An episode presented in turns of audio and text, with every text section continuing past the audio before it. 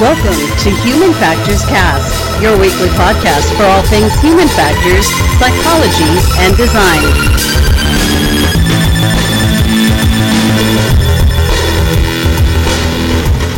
Hey, it is episode 155. Blake, we've done 155 of these. Uh, today is uh, February 27th, 2020, uh, and this is Human Factors Cast. Uh, I'm your host, Nick Roome. I'm joined today, like I said, by Mr. Blake Arnsdorff, there from across the interwebs. What's up, everybody? How are you doing across the internet today? Hey, there he is. Hey, uh, I'm good, Blake. How are you? I'm so good. So happy to be here for another episode of Human Factors Cast. I'm Cast. thrilled to be here. I am so looking forward to this episode. We got some great news stories to cover this week. We have a woman playing violin during brain surgery to save her mus- musical skills. And there's a Um, video of that for everybody who's just starting off. Pause the show now, watch it, and listen to us talk about it. go check out the video. The link is in the show notes. Uh, we have this study uh, from Curtin University that's finding that there's fears about personal data uh, for people using mobile health apps. We're gonna be talking. Uh, I think we might take a deep dive on this. I don't know. We'll, we'll see. But there's uh, this whole artificial intelligence deception discussion that we need to get our fingers all over. And the Apple Watch will largely not detect AFibs uh, at a heart rate greater than 120 beats per minute, according to the study.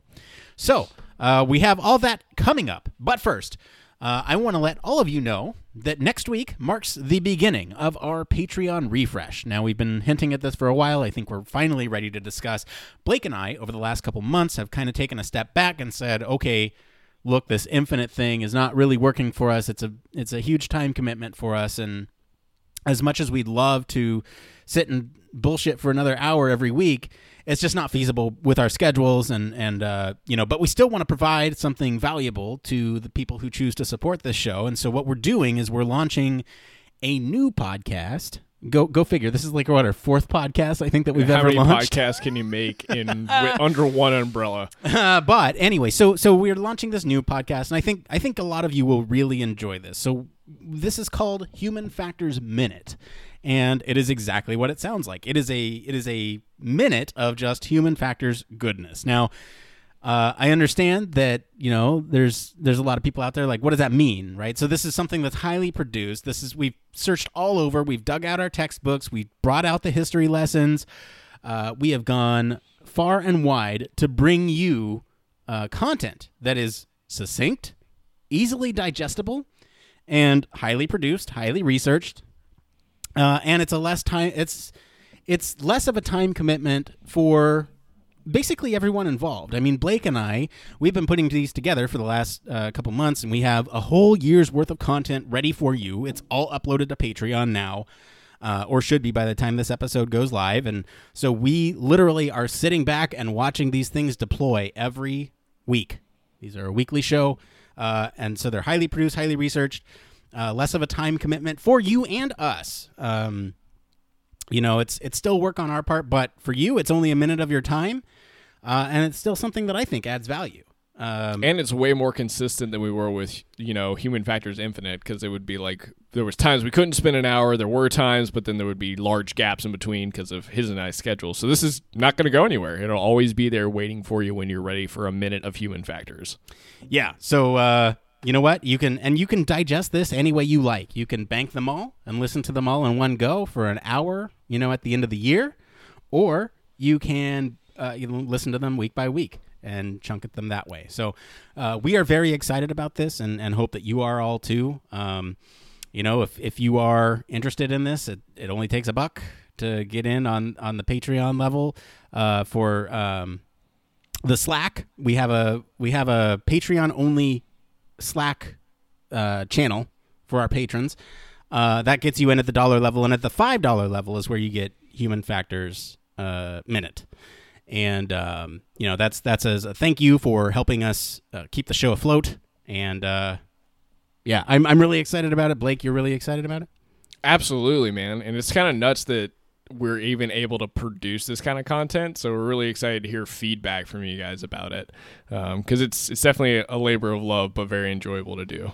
Yeah, and again, it comes back to that. We want to produce, high, you know, we, we want to produce content that's useful for you and and uh, we feel like this is the best way to go so if that's something you're interested in um, you know uh, we we do have that sample on the uh, patreon subs um, slack channel so go check that out there and then uh, if it's something you're you're interested in you know you can you can check it out and jump in at any time Yeah, there you go. um, okay, Blake. Uh, aside from that, we have this uh, Cal State uh, University Long Beach that their uh, their human factors conference is coming up. Uh, I'm a keynote. You know what? I'm going to try to get audio from that and drop it as a Patreon bonus. Um, and There and you we'll go. see. That'd be sick. Um, or maybe maybe just a regular uh, coverage episode because we haven't we haven't done coverage of a conference in a while, and I don't I don't know if we're going to have coverage of the healthcare symposium this year. Um, Gotcha. Yeah. yeah, I wonder if we, if, uh, if you or I or somebody could interview some of the students that have put on the conference this year at Cal State Long Beach, like the president or somebody, drop that on the podcast as well. Yeah, let's look into that, and uh, we'll we'll try to get you content either way. I know it's been a while since we've actually covered a conference. Uh, both Blake and I were out last year during HFES, so there's kind of been a drought. Um, and uh, again, don't know if we're getting healthcare symposium covered this year or not. We're still looking into it, but uh, you know we will get you something. All right, uh, Blake, what's going on in your world though? I, I, I you know it's it's been a it's been a week. Yeah, it has been a week. Yeah, It's been a human so- factors minute. Been a human fact. It's been I don't know how many minutes are in a week, but it's been that many minutes Uh, since we've it. human factors. Um, man, I just so I'm kind of inspired by a couple of things this week, and I wanted to share them on the podcast. Ten thousand and eighty. Ten thousand and eighty minutes in a week, by the way. I, I knew you were going to have the numbers for me. but anyway, so one thing that I've started doing recently is I'm doing a little bit more of development in my day to day job. Um, so that means not just doing front end development, which I'm a little more familiar with, have a much more experience in doing, but I'm actually doing some of like full stack JavaScript development. And I don't know anything at all about backend hardly, like how to write APIs, what even what fetch and grab means, any of that stuff. Um, so it's definitely out of the wheelhouse of ne- my normal day to day. So I, like on all things, sought to the internet for how I was going to learn some of this stuff. And what I've found is I've started using a program through Treehouse or Team Treehouse doing their full stack Java, JavaScript development program. But how awesome their Slack has been for a learning environment for somebody who doesn't really know, who's not like a master of JavaScript, doesn't know backend very well, how APIs work or any of that kind of stuff. And it's just a, been an inspiring kind of thing to be a part of where you do code reviews or you talk to people about, you know, their experience in the field or, you know, how to solve problems together is like either people that are really experienced, people that are their same level. And it was something that I wanted to throw out to the people that are in our Slack now, or if you're listening to this podcast for the first time and you join our Slack soon, um, what we can do, what Nick and I can do to like bring more kind of awesome content to you through Slack, or how we can be more helpful to you. Because it's been a great learning experience for me connecting with people across the internet who were just, you know, basically chatting online from time to time, going over pro- each other's products and that kind of stuff. And I wanted to see what we can do for our community to kind of bring that same feel to our own Slack. Because I know we have a lot of active members, but I want to kind of, you know, up that engagement and see what we can do more for the human factors community as a whole, what we can bring in from like the UX design side, how I can be of more use to anybody in there. So if, if any of our Slack members have suggestions for that kind of stuff, I'm definitely open to them. Yeah, I'm I'm open to that too. I, I, I the reason we created this environment um, for for our listeners was a as a way to kind of interact with other people in the community, and I know that's kind of HFES's goal with the member forum as well. Uh, and it's all about trying to connect with others in the community and just to kind of see um, foster an environment where you can ask questions without feeling um, you know, scared to ask questions because you're in good company, and I, I, I really do think that's an important, that's a that's a super important um, uh, environment to be in. Um, so uh, yeah, like if you guys have any suggestions, please let us know. Uh, we would love, love, love, love, love to take you up on some of those uh, opportunities for us to grow our own personal Slack.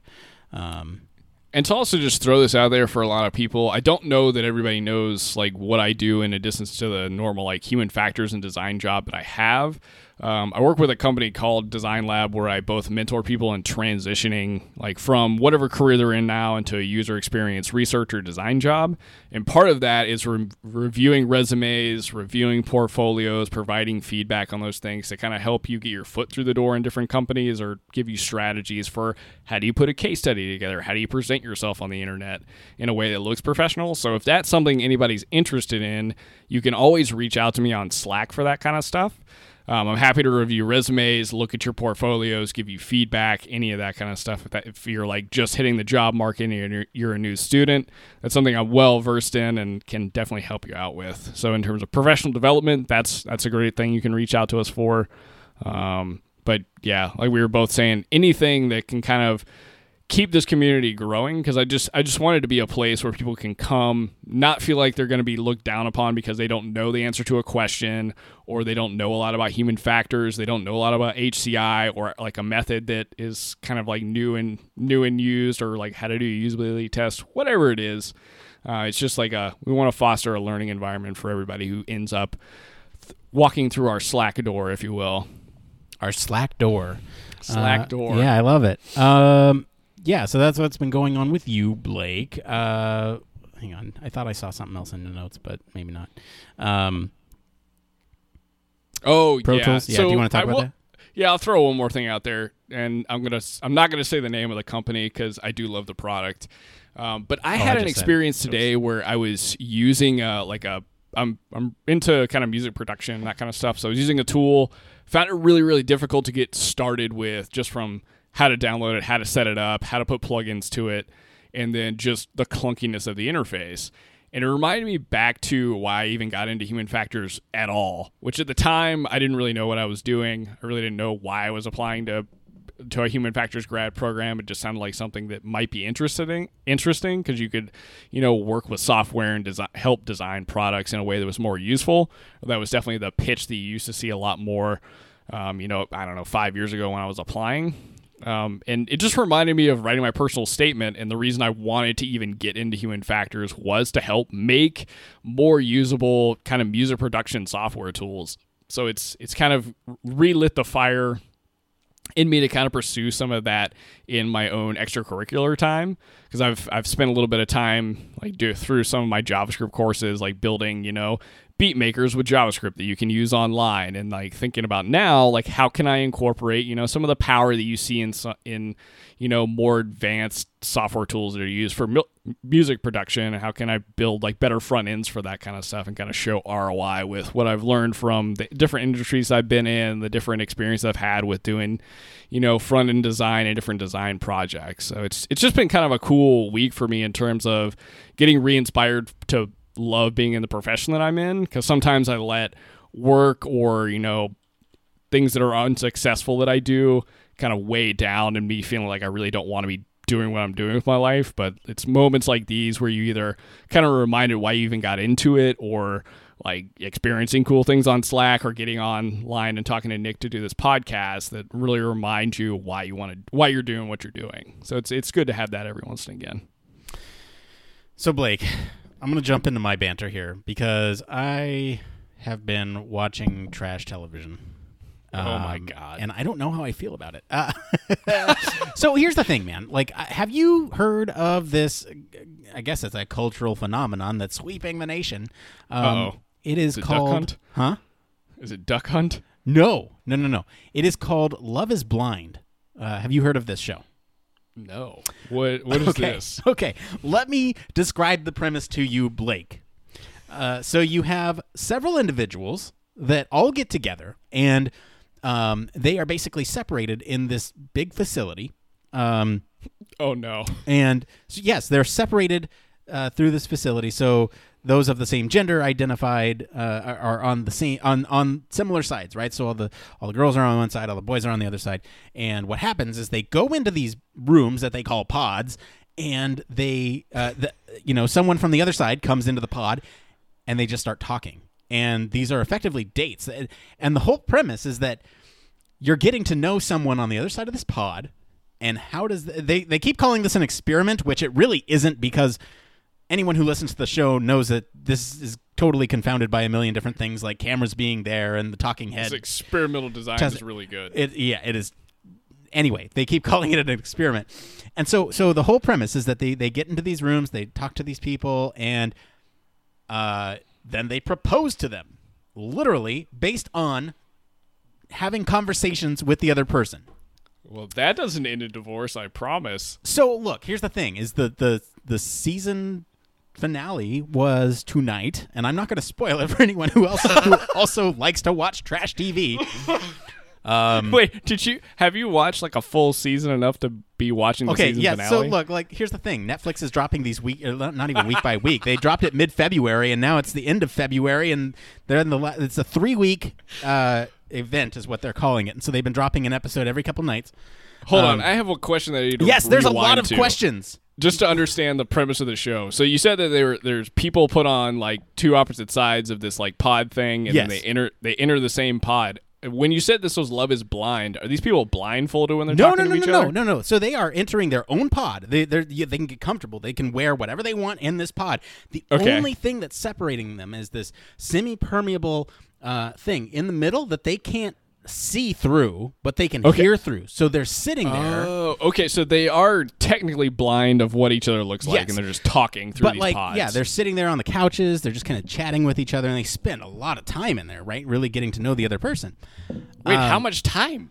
The- well i mean so they are tucked away this is a reality tv show blake so this is all they're doing is they're dating and then I forgot what that means. Right. So this is like something that's just being filmed all the time. They're living in a pod. yeah basically and then uh, you know there's there's some awkwardness with like some people liking the other person and then like hey i People don't. I was going to propose to you, but I'm actually going to go with this other person, and then maybe that person having some hangups.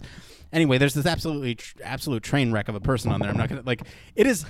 I gotta say, man, this is so deep in this. this is so interesting, and I love it. And like, I was not gonna watch this, and my partner put it on kind of in the background while I wasn't watching, and I was listening. And then, uh, you know, it was it was one of those things where I slowly kind of turned around and was like, "What are you watching?" And you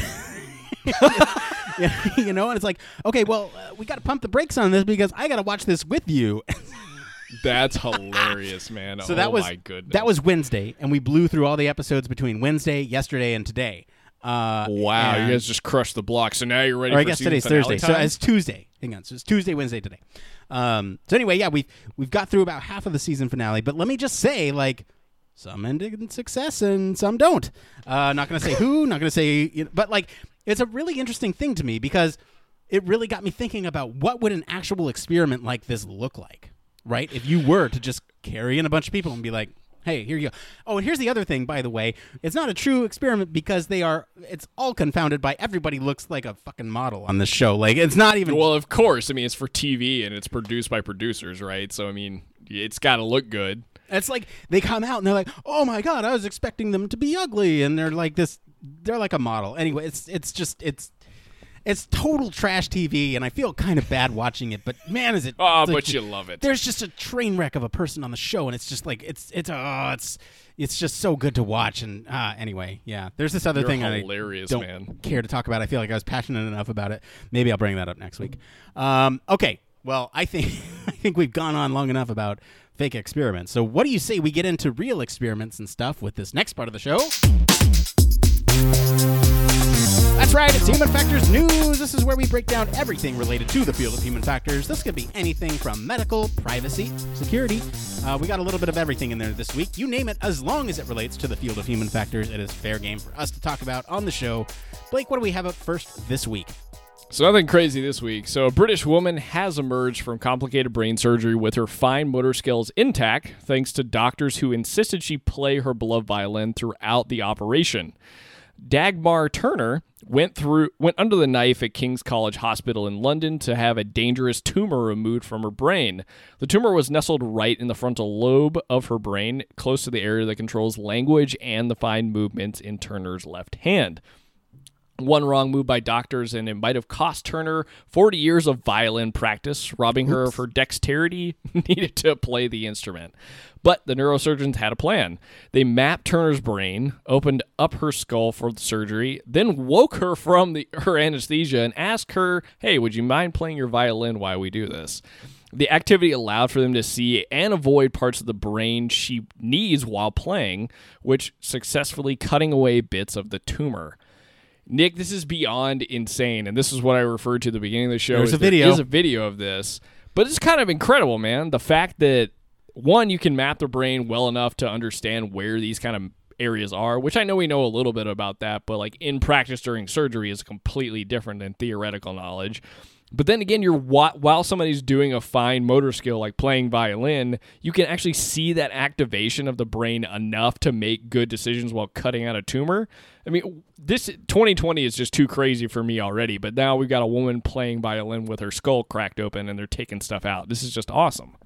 Yeah, this is uh, this is crazy, and I don't know enough about surgery. I don't know enough about neurosurgery. I don't know enough about this procedure.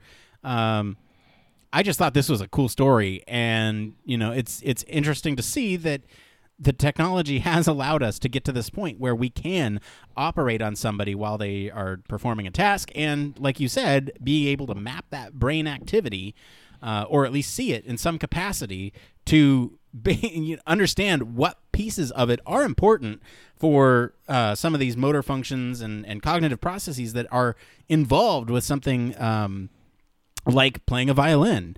You know, I'm I'm not sure. I don't know if she's like a um, you know if she's a, a expert player for um, a, a, an orchestra or something but uh, you know i would imagine even as a hobby like i wouldn't want to lose the, ability to like podcast right like, it's like open up a open up your skull and then podcast with blake you know oh my goodness that would be just insanity itself. But it's it's kind of interesting in that I wonder if there's kind of an implemented technology solution that these doctors would be using during the surgery. Because I, I have a hard time because again I'm not a surgeon never have really been in the operating room but I would assume that you know just visibly watching the brain and hoping you see like you know twitching in the brain is probably not going to be enough to tell you that okay I should just avoid cutting this area. And it looks like kind of watching through the video right now the doctors are actually kind of going in between looking up at a screen looking down at the brain looking up at a screen so i'm assuming maybe there's some like neuronal mapping going on where they're Right. seeing some electrical pulses on this digital display which is again incredible because we've got so many people in the operating room and now we've got this lady playing violin. I mean, can you imagine the amount of distraction that must be for a surgeon? Now, I'm sure they're used to it, but like managing a screen, managing a patient's life, and then you you have like five other people around you. they're totally used to a violin playing in the in the surgery room uh, in the or uh, so i yeah, do Doctor to Strange is any indication. Yeah, I do want to make a quick clarification. So she is a um, management consultant who plays in the Isle of Wight Symphony Orchestra. Um, so they were able to remove 90% of this tumor uh, and still maintain full um, dexterity, mobility of her left hand, uh, so that way she can still play, which is just it's crazy, man. so awesome. I love it, dude. I, I really do. Like the fact that one that they. I, I I mean, if she's just a management consultant. That means that I'm assuming they had like great point of care with her, right? Because you would have had to know, you would have had to talk to her to even know Right. that hey, I play violin, blah blah blah, and then to think about like, okay, how can we really, you know, save this fact because of where this tumor is? Is there anything we can do as surgeons to try and like keep that functionality for her? Because it's something she's really passionate about, and then coming up with this solution is just, it's just incredible to me. Yeah, I, I'm okay with keeping this one a little short because I have a feeling we're going to take some deep dives coming up. But why don't we go ahead and get into the next story? All right, let's do it. So, New Curtin University research has found a lack of understanding about the security of their personal data is a major barrier to many Australians using mobile health apps, which could have serious patient ramifications as healthcare systems undergo a digital transformation. So, the research published in One found that the two greatest deterrents for people to use mobile health administration apps were a lack of knowledge regarding the electronic storage and security of their personal information and the time it took to register on the app. The study under the need for an improved public understanding of data security and increased transparency by app managers about how they manage, store, and use a person's data. Yikes! There's there's a lot to unpack here. If this was the one you thought we might deep dive on, I can see why. It is not, but the next one is. But this one we can deep dive on, sure. Gotcha. I don't know. This just has so many different problems in it, right? Like we we've got a little bit of usability, a little bit of misunderstanding about how cybersecurity works and how how easy or uneasy it is to communicate that. I mean, I don't know. What do you, what are you thinking, Nick? You pulled this guy. Uh, well, yeah. So I think this is this is interesting for a couple different reasons, right? Like you said, cybersecurity, information, um, and education, uh, as well as the whole trust in not only automation but uh, digital systems. Uh, and so, thinking about all those things together, right? There's this is this is based in Australia, but I think this is probably worldwide. You know, I, I, I think that's a, a, pretty good generalization. Is that there's probably a lot of uh, folks that don't necessarily I'm trying to be careful with my words here. There's probably a lot of folks that don't necessarily trust techn- technology or uh, machines because of things like the data breaches that happen uh, almost on a daily basis now.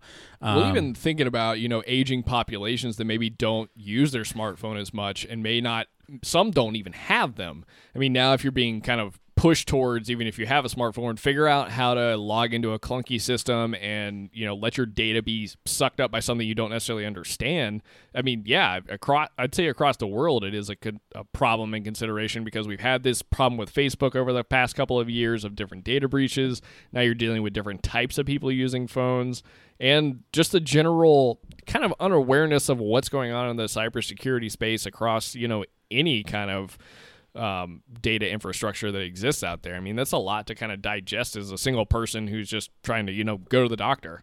Yeah, and so America's pretty far behind in terms of first world countries in terms of their uh, their healthcare. But I will say, you know, at least with the group that I'm with, they have basically pushed on the digital revolution onto folks. Um, just basically saying, hey, look, you have to either interface with the app or call somebody uh, and that's all technology, right? Like th- there's situations where I just want to schedule an appointment, make a call. Uh, you know, like the, the scheduling office doesn't exist physically on the campus anymore; it's a phone call. Um, and so if people are, you know, even uncomfortable with divulging information over a telephone wire, you know, that is this technology that's been around for a while, but I can still see where some people would have a hang up with that. Now, the same medical group also does have a lot of information stored digitally on their servers, and you can access it on your phone. And of course, you and I know this is all encrypted, but a lot of people don't know that, right? They don't know that there are HIPAA laws and there are different uh, protections in place, at least here in the States, that prevent apps and uh, servers and technology uh, from having that that have personal identification information um, or or you know personal health records they can't divulge that to other people. There's there's a bunch of laws about that. But that doesn't mean that the cybersecurity aspect of it is all going to be perfect right? You could have a data breach with this stuff. And what does that mean for you? You know if if a company or a malicious individual knows that you are suffering from some disease they might try to take out life insurance on you or something you know? Like there's there's a bunch of different things that you can kind of start to piece together. Um, but yeah i don't know. This has a lot of implications and the bottom line is we need to help people understand what it is that is going on here uh, and how why they can trust the system. Yeah, I feel like a lot of this comes down to how you're designing the information that you're presenting. Because I feel like the vast majority of these kind of applications may be kind of showing this information or they do provide it but it could be in something like these terms and services agreements where you have to like you have to basically have a lawyer sitting next to you to explain what every other sentence means to you.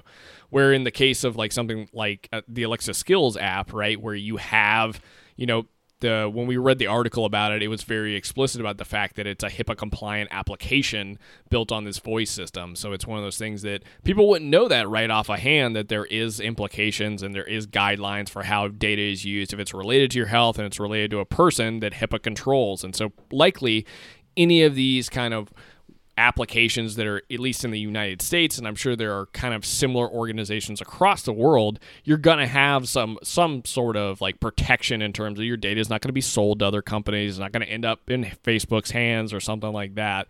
But you bring up probably the the more important point, and I think the in the data savvy world or in the tech savvy world, people are more worried about is like, yeah, it's it's much mo- much easier and much more you know, kind of a, a, seamless experience if I have all of my health data digitized. But what happens in the event of these kind of data breaches?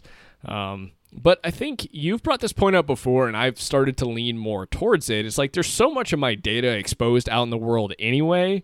I mean, I'm I'm already there's so much you can find out from about me just doing a Google search that you know finding out my blood type or something like that. It's not something i want out there but i mean it's i would almost rather have the access to this high powered data infrastructure of being able to access all my data all my records related to my health transport them to my doctor you know include kind of this fitbit integration style of data into my health apps and all that kind of stuff. So it's it's just what side of the fence do you want to fall on yeah, I, you did mention the Google search on Blake Arnsdorff, uh, and I will mention that uh, that is a great Google search. There's a great source of hilarity in that. Um, yeah, there's there's a great picture in there. I think from your grad school days. Oh yeah, that would be at Cal State Long Beach. it is the number two uh, picture. Is, is oh, the, it's so good. Second picture on there. Anyway, is that me with like just the longest hair ever? yeah, Yeah. it's a great picture. Anyway, yeah, no, I, I, I, I agree. I think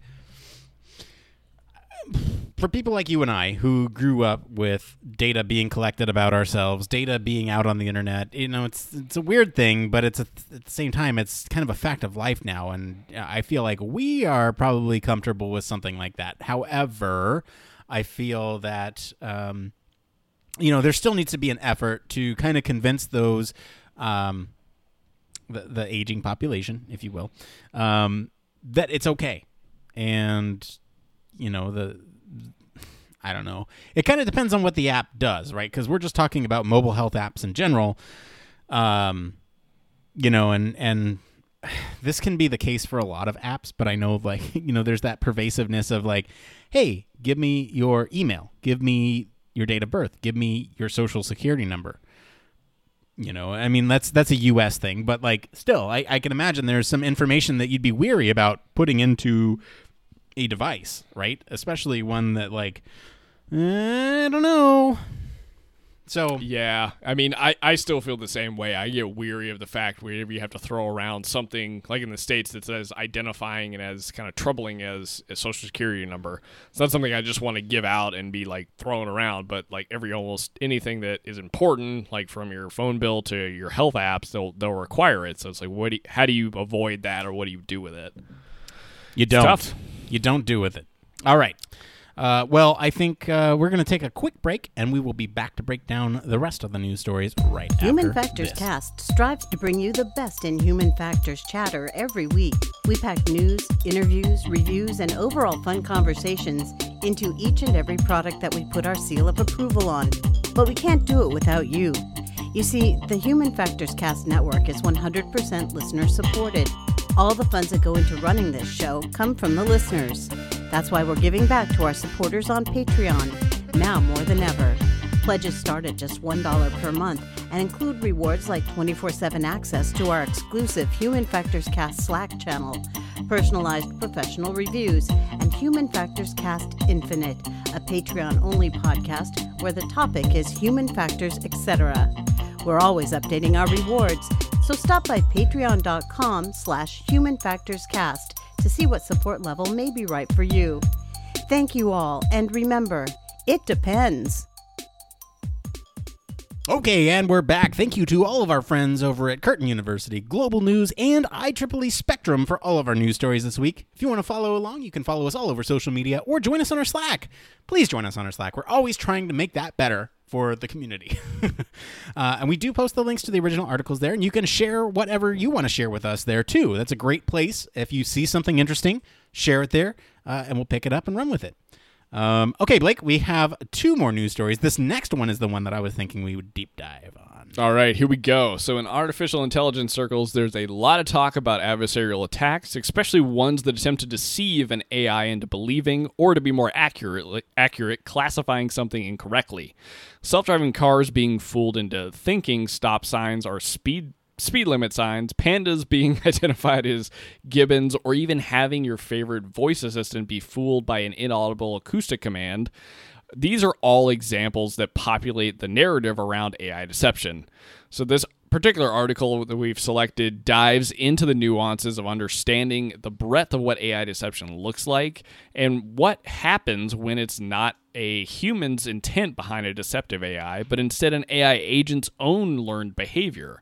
While these may seem somewhat far fetched concepts, as AI st- is still relatively narrow in its scope and can be rather stupid in some ways, if we are going to if we are going to get ahead of the curve regarding AI deception, we need to have a robust understanding of all the ways AI could be deceiving people.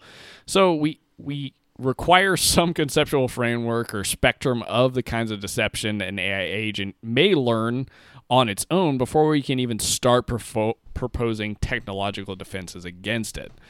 So there is a lot going on here, Nick. So AI deception is something that I'm not even totally familiar with, but it sounds like we've actually talked a lot of, about a lot of articles that kind of deal with it. Mainly that uh, in the inaudible acoustic commands to your favorite voice assistants. Yeah, so I wanted to do something a little bit different this week. So this article isn't necessarily like news or something. This is just one person's take on AI deception. And I thought it would be a good kind of talking point for us to just kind of get deep on. Um, you know, I feel like we kind of do this from time to time, but this almost gives us a platform to do so.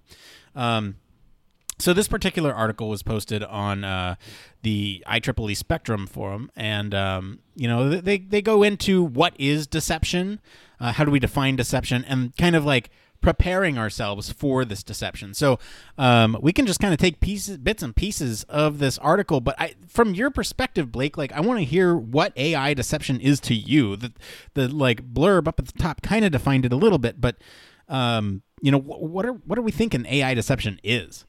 So I really like how they bring in this kind of self-driving cars aspect of things because I feel like that's a really good place for where deception could be used. Is trying to trick an AI system into believing a certain thing. Believing is kind of the wrong word, but computing that what something is recognizing, yeah, associating something it's seeing in the world as not exactly what a human would have intended it to be. I feel like that's probably the one of the better ways we can put deception.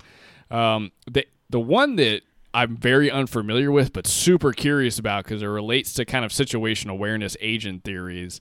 Is this not the the kind of deception that's not really based off of some human's intent of trying to like make this AI deceptive, but when the agent itself has its own learned behaviors that end up being like deceiving the original AI's intent. That is kind of I think where people get a little bit off the rails and worried about kind of like generalized and intelligence related to AI.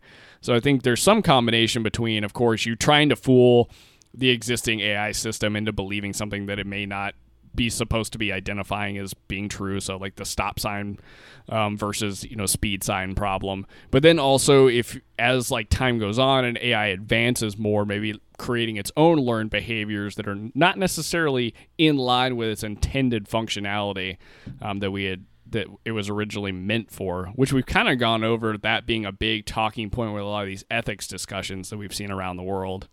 Yeah, to me, okay, so my opinion might be kind of colored by actually reading this article, you know, but I, before this article, I think my idea of what AI deception would have been is something where a computer, a system, a robot uh, makes a decision that um, the human is not fully informed about. Uh, so from from my perspective, I almost thought of this as like, well, what if we took a um, what what if you know the the the system like here's here's an example right? An automated vehicle.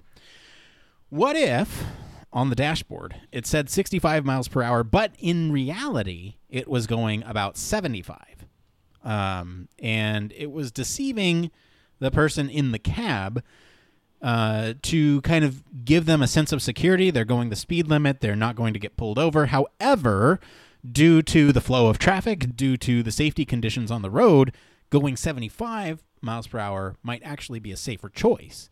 Um, so that's the kind of situation that I was thinking of. Like, where can it be implemented? Where can deception be implemented by AI to deceive the human? But I'm not necessarily thinking about for malicious purposes. I'm thinking about for um, the benefit of the human, right? And that, in in the case that I just outlined, the human would feel safer if they saw 65 miles per hour.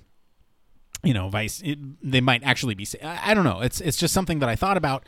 Um, so I don't know. We can dig into that a little bit if we want, but uh, I, I do want to get into what some of these actual definitions are of deception. And basically, it's false communication to the benefit of the communicator. So uh, that kind of fits the description of what I was saying, right? It would benefit the car.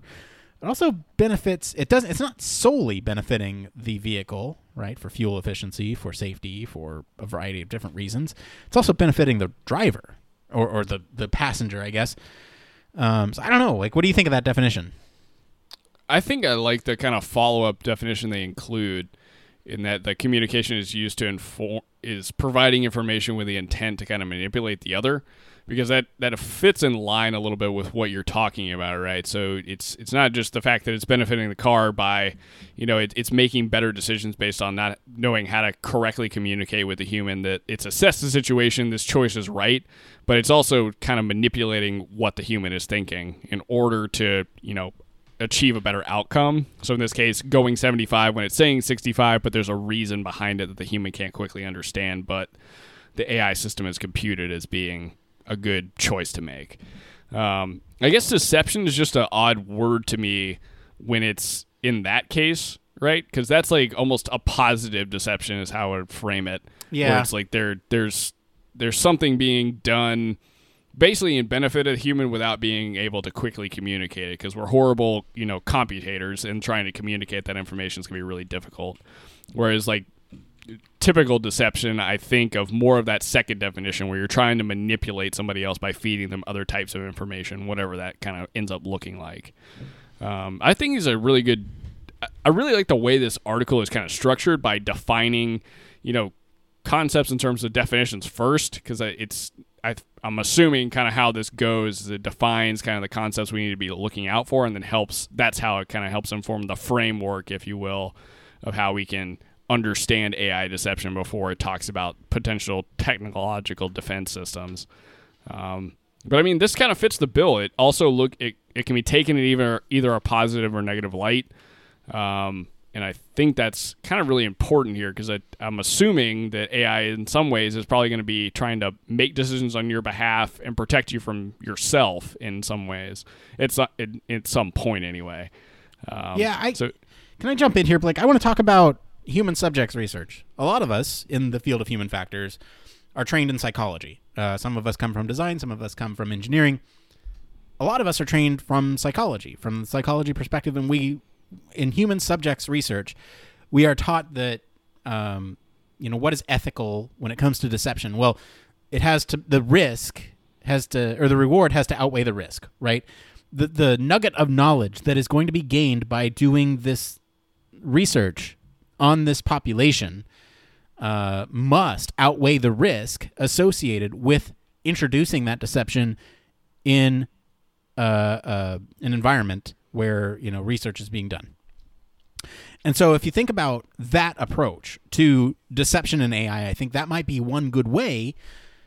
Um, I don't necessarily think deception in AI is a bad thing, right? If it does benefit the human operator, I say operator in air quotes because with automation there is no operator, right? Uh, but uh, or or they could be interacting at different points in the various levels of operator of automation, but thinking about this risk versus reward thing, right? The reward of um, informing the human of the actuality of some situation going on must outweigh the risk of letting them know that thing, right? So so there's like another calculation that needs to happen on the AI's part of like what are the possible outcomes if the human A knows this information or B does not know this information, um, and how will that affect things further down the road, right? Like, if there is, in fact, like, let's say you are in a nuclear power plant, power plant or something.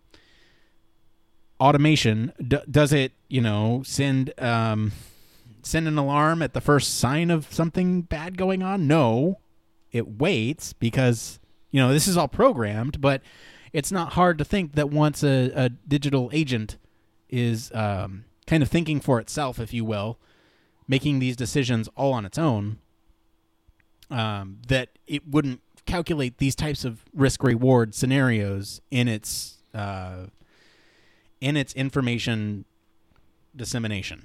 Does that make sense?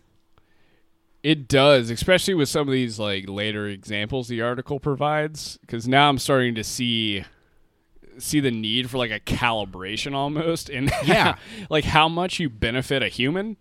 Um, 'cause I, I actually want to read one of those last examples that it provides. Go for it. because it's kind of it's kind of funny in that it's real, right? So just think of this in the lens of you. You'd have to calibrate how much you're supposed to help a human versus not.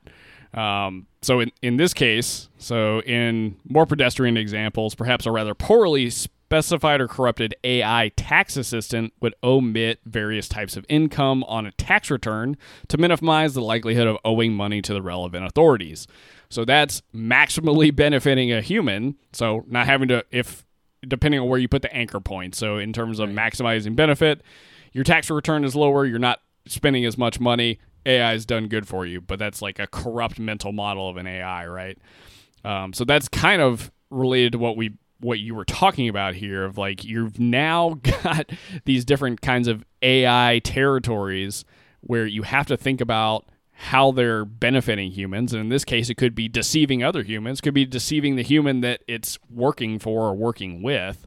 Um, but in in the case of the risk reward for doing so it depending on how it's calibrated of course it could be really benefiting humans. So it makes different decisions. Um, that that has to be such like a complex decision tree to think about especially when the because this is a very specific case but in order to get here i mean you've got to have ai almost working at so many different levels. Uh, but i don't know. I, where where do you really because i'm wondering how we even defend ourselves against this kind of stuff because it, it talks a little bit about like how you defend like put technological defenses together um, for ai deception so that you it can be caught basically. Because if you remember from i think either the uk or the from the us side and like the ethical committees one of the two mentions that you basically have to be able to go back understand where a quote unquote error is made in an ai system so it almost seems like that defense mechanism is more so being able to retrace how a decision was made um, versus like anything more like a, from like a tactical thing of like fighting ai if you will Yeah, well, I think the first step, um, and the article actually mentions this, is is to know that basically this is already happening. Um, deception is already happening in the systems we already have, uh, and it's likely to continue. Right. Um, uh, so I think knowing is half the battle, right? I wish I had a GI Joe soundboard. Um, There you go. But, but you know, it, it's it's it's difficult. We always talk about the education piece of things, right, and training and stuff, and it's, it's difficult to get across um, a concept where you know something like this is already happening, and it's like, well, it's for your benefit, and most people hear the word deception, and if they don't have human subjects research or you know they they're not familiar with how it's used in other contexts, they might think that deception is inherently a bad thing. Um, and so, you know, start there and then think about how to basically create solutions that will put these checks and balances on automated systems. Um, at least that's kind of what I'm thinking, right? It- acknowledge the problem, figure out how to fix the problem, how to put checks and balances, um, you know, and and and into a system that so that way, if deception happens, it is that choice. It is that split choice of do the rewards outweigh the risk, and then how do we build in something else that also informs the user that hey, you were deceived, and it was for your benefit. And that's the tricky part, I think.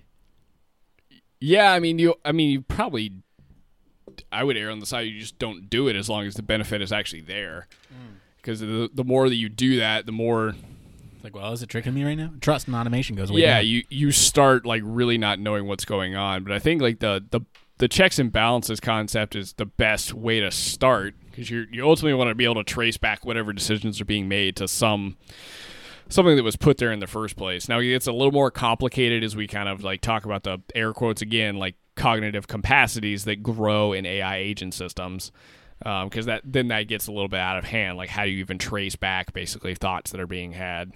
Um, but for now, putting the framework together of that it's already happening, understanding that you have to be able to know how to calibrate the risk or reward very much dependent on the situation you're in is probably going to be the biggest factor in a lot of this stuff because it's like if it's the the two examples that I see in here are like military applications and then that tax example where it's like they have vastly different you know impacts to different humans um, and potentially humans on not just one side but on both one that they're serving and one that they're not. So it's it's got this very you know dichotomous feel to it so it's i don't know man it's it's interesting to think about um, and i i really feel like i like where it's going only because the more this kind of is co- these kind of I guess articles are coming out where it is like citing papers and talking a little bit more about you know kind of high level theory related to AI. The more that it's kind of out there in the public, the more people are thinking about it, and the less that it's going to be more very like unknown to a lot of people because the fact that it's going on is probably it's not something that I really think about in my day to day, and it's probably not something a lot of people even in the technology field think about all the time. So just kind of understanding that the framework for how you deal with these kind of problems is similar to stuff that you deal with now. You have to understand the problem and then try and reverse engineer how you solve it. Uh, so it's it's a cool problem to face for sure. I mean, do you? I don't know. I'm not even sure if I'll ever work with AI systems. Um, but the way this is kind of phrased, it may You might already and not just know yeah. it. It could be like way more integrated into my daily workflow, and I'm not even sure that I'm using it. Yeah, I, I feel like that's the case for a lot of people. They might not know that they're working on automated systems. They might just the automation level might just be so low that, you know, it requires a human input for every step along the way and there's not really there's not really opportunities for deception. And I think that needs to be um, you know, I, I feel like there are more opportunities the more automated a system is. And the more automated a system is, the more aware that you probably be about that system and the decisions that it's making for the human operator. Um, so that's yeah, that's something to think about for sure. Um, I do you have any other closing thoughts on this one, Blake? I I liked this deep dive. I think um, these types of prompts, these questions, are interesting, especially for folks like you and I who are not super familiar with the domain of you know artificial intelligence. Um, to kind of jump in from like a layman's perspective to kind of see what where where where where head our heads are at, you know, during this whole thing. I really love that. It, maybe this is the spin the article's putting on it, but I think it is true. So in human factors, like you're really taught that you have to work in a cross-functional team to come up with a solution. It's not just about go do a user test or like go perform any kind of method and because you're the human factors person you'll fix it and that's the way this kind of article is really presenting ai it's like it's such an interdisciplinary problem that we'll have to deal with at some point like from a legislative point of view from a scientific point of view from technologists to even your everyday human that may have to deal with it in your car in your phone whatever it may be. So i i like this kind of avenue for me as a layman to be able to really immerse myself and realize how kind of dumb to ai i am and kind of influence me to go look more into it, but also just you know think about what the problems are that could be coming, and from a human factors perspective or even a design perspective, what can be done to kind of help solve some of those issues. Yeah, this is a great article from uh, the IEEE Spectrum. So go check it out. Uh, and you know what? I'm, I'm to give a call to action for our listeners. Did you enjoy this? Did you like this kind of deep dive that we did? We're actually going to skip the last story because we spent so much time on this. And also, uh, you know, a second call to action. What are your thoughts on this whole AI thing? Just join us on Slack, engage with us on social media. Let us know what you think. Um, I'm genuinely curious, right? Because like we we didn't cover everything. I know we didn't cover everything, um, but I am curious what other people are thinking about deception in AI. Is it a good thing? Is it a bad thing? How can we solve it? You know, uh, what is it even? That though all these things are things that I'm interested in. So. Uh, let us know your thoughts. Please, please write in. We're super interested in that. Maybe we'll read some on next week's show if we get enough. Absolutely. All right, so we are going to go ahead and skip this next story. Uh, I will summarize for you. The Apple Watch can't detect things, can't detect irregular heartbeats over 120 beats per minute. There you go. That's it. Um, so we Take are precautions. take precautions. We are going to go ahead and get into this next part of the show. It came from. It came from.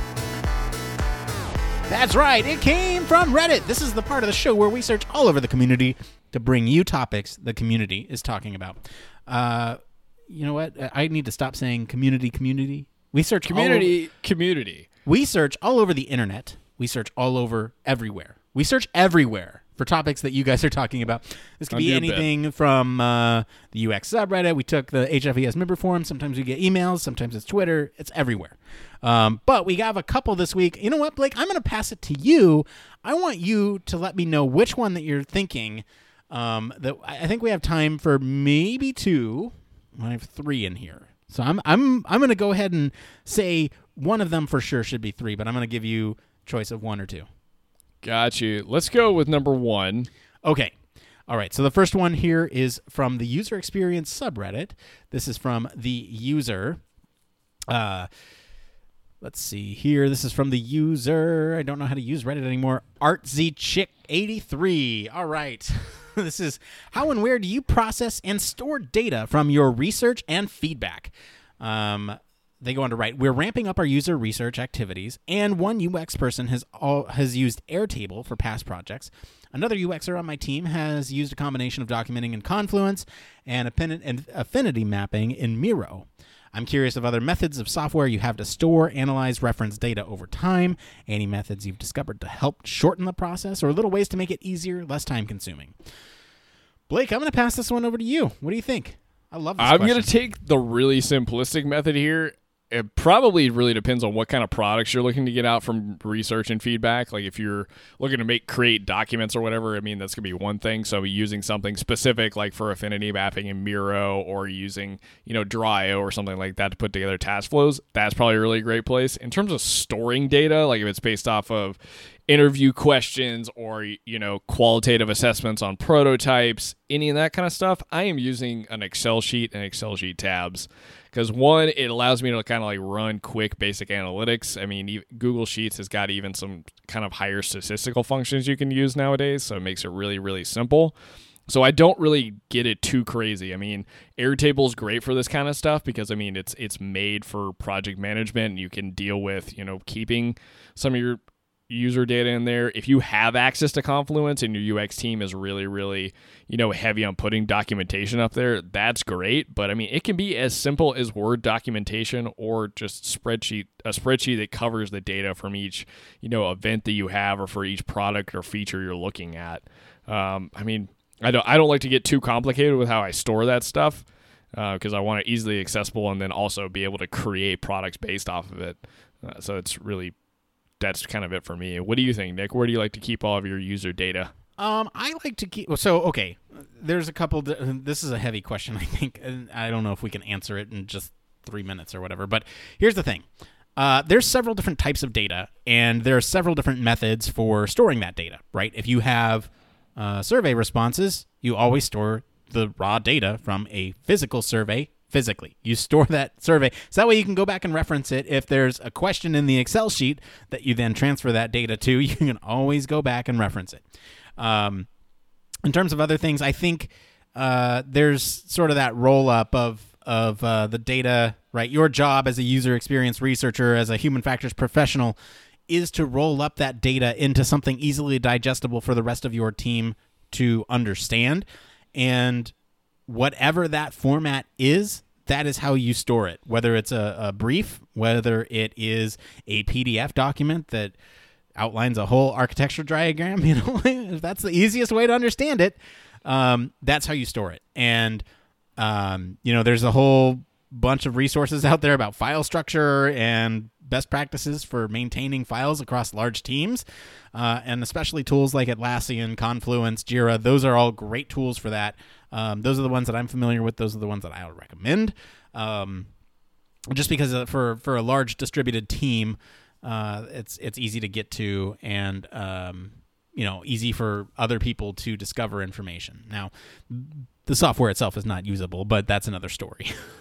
Yeah, and also too, if you're if you're like a distributor remote team you're doing user testing, likely you're using third party software, and a lot of that stuff already has great places for that. I know UserZoom and some some card sorting services from usertesting.com like they already have a lot of like a, one ability to store that information and you can reach it with login so it, it's safe protected anonymized all that kind of good stuff and then you can also download it into any kind of format you need it in like be it sv or whatever whatever you use in excel s cvs csv csv file CSV.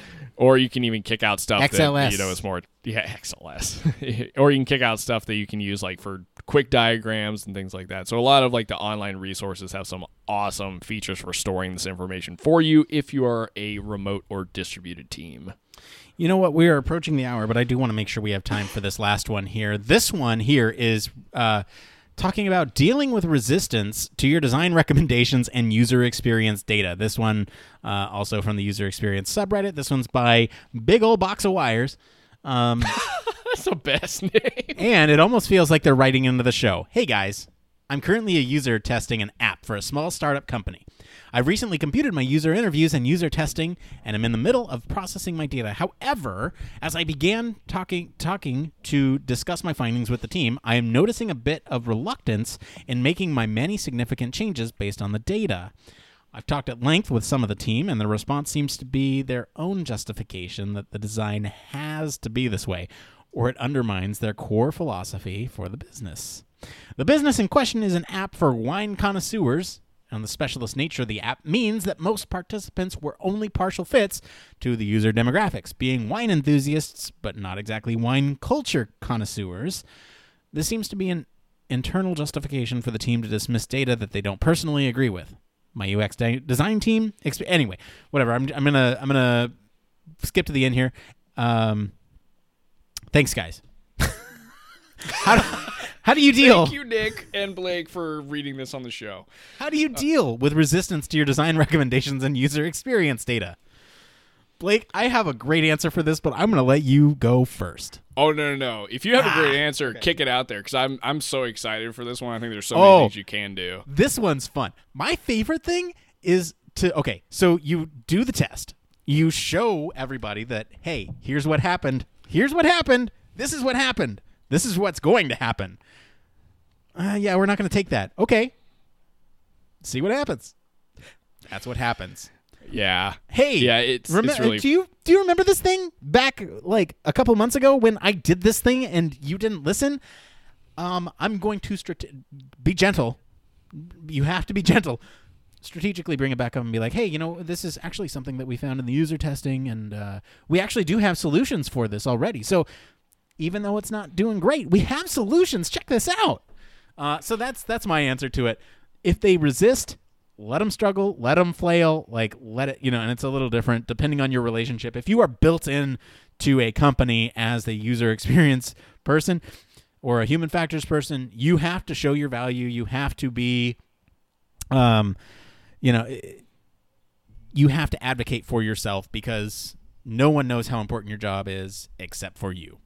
And that is true in a lot of cases. If you're a contractor, that's true. If you are, um, you know, anything like that, it is absolutely true. You just need to basically show your value, make sure everything is uh, understood, right? And the more you can show instances of, hey, we tried this, it didn't work for you, and now it's it, it, we have solutions. You could try those, see if that works. Anyway, that's my that's my two cents. Yeah, so I mean, this is this is small startup land, man. Like you don't, I don't, we don't have the specifics, and I always hate that we don't because I have so many Yeah. more questions about how I would tier this and going forward. So I'm just gonna throw a bunch of things out there, and if nothing sticks, awesome. But so it's a small startup company. Maybe you're an in of one in terms of the design team or the UX designer in the company. That's just going to happen. You're going to have to kind of do what Nick said if you can't come up with like viable solutions to really push your your stuff forward. Keep it in your back pocket. Let think, let product go to ship. Advocate that you're Laugh. getting you know some good you know, qualitative metrics in there, but definitely some quantitative data too that's built into the application so that you really know, like, hey, can I find ways in my head now to bolster what I have already found in the user data that these guys are ignoring in terms of making sure that we're like running a good user research process even when something's deployed. But the big thing here is is often you'll be met with kind of especially in the startup world where you have super passionate people that have put blood, sweat, tears and all the money in the world into a product because they believe in the they believe in what they're creating. So you have to figure out like what how do I communicate to these people? There's a couple things that are that could help you here. You mentioned that you're talking about significant changes. Can you scale them back to make them feel less significant over time? So that it makes it look like you're not making a wholesale change to the entire, you know, application or whatever. That's one way to again strategically get what you've learned into an application. The other thing is, did you identify did you as a company, not as you as the UX designer solely, identify the correct user base? Like are they really targeting these what is it what do they call it? Specific wine culture people or are they just targeting wine connoisseurs in general? Um, so it just depends. Do you need to actually get more people to come and use the application to get a better representative sample? Do you just have the wrong people? Maybe you maybe that's the case. It still is not good that your company is, you know, re is kind of like pressing you down on the fact that even with the research that you did, it's just not it's not good enough to change the product. So the the biggest thing you've got to really think about is what can you do from here on out? Could it either be do more user testing, try and bolster the data, keep the stuff in your back pocket for when you launch and then come back to it? It's probably a combination of both. And then it's finding like an advocate within the company that at least kind of you can convince to see eye to eye with you. That's going to be three of the biggest things you can really walk away with and do. And it's a startup. I mean, th- things are crazy. It's hard and trying to like pivot. If you don't pivot ruth- ruthlessly from the start, you're gonna have a hard time. So it, it may not be that you can make the company, you know, change its culture. Do what's best for you. All right. Well, that's going to be it for today, everyone. Let us know what you guys think of the stories this week. You can join the discussion on our Slack or follow us on any of our social media channels at H Factors Podcast. Please do let us know if you enjoyed this kind of deep dive that we did with the deception in AI and what your thoughts on that is. Uh, you can email us at show at humanfactorscast.com. If you like, want to hear, want to support the show, you can leave us a review on your podcast medium of choice. Or consider supporting us on Patreon and, and uh, join the Human Factors Minute Fun. We are so excited for that um, and hope you are too. So uh, please, please do check out that. And uh, of course, you can always reach us at our home on the web, humanfactorscast.com. I want to thank Mr. Blake Arnsdorff for being on the show today. Where can our listeners go and find you if they want to talk about Did You Pee Pee? you guys can always find me at Don't Panic UX across social media. Thank you for listening to Human Factors, guys. You guys are amazing. Oh my god. Okay, so the inside joke with that. if you made it to the end of the show. You- yeah, congratulations. Anyway, uh, as for me, I've been your host, Nick, Nick Roome. You can find me across social media at Nick underscore Roome. Thanks again for tuning into Human Factors Cast. Until next time, it's a bit.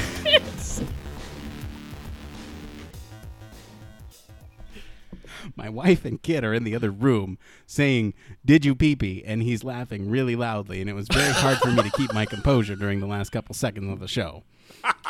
All right.